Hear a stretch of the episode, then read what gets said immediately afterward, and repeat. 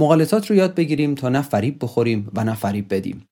همه ما این داستان ملا نصرالدین رو شنیدیم که ملا یه روزی یه جایی واستاد و گفت اینجا که من واستادم وسط کره زمینه. میگید نه برید متر کنید. شنیدم که الان در ترکیه هم یه جایی رو علامت زدن. گفتن اینجا همون جاییه که ملا گفته اینجا وسط زمینه. میگید نه برید تاریخ رو بیارید اثبات کنید. خب حرف ملا یه مقالطه خیلی مهمی توش هست. اون هم مقالطه طلب برهانه. یعنی شما به جای اینی که برای حرف خودتون دلیل و برهانی بیارید از طرف مقابلتون بخواید که حرف شما رو رد بکنه. راسل یه مثال خیلی جالب از مقالطه طلب برهان آورده. میگه که اگر من بگم که وسط فاصله بین زمین تا مریخ یه قوری چایی داره دور خورشید میچرخه شما احتمالا هیچ وقت نمی‌تونید حرف من رو رد بکنید. اما دلیلی هم نداره که حرف من رو بپذیرید. شما تا به حال با چه مثالهایی از مقالطه طلب برهان مواجه شدید؟ اونها رو در کامنت ها با من و دیگران مشترک کنید.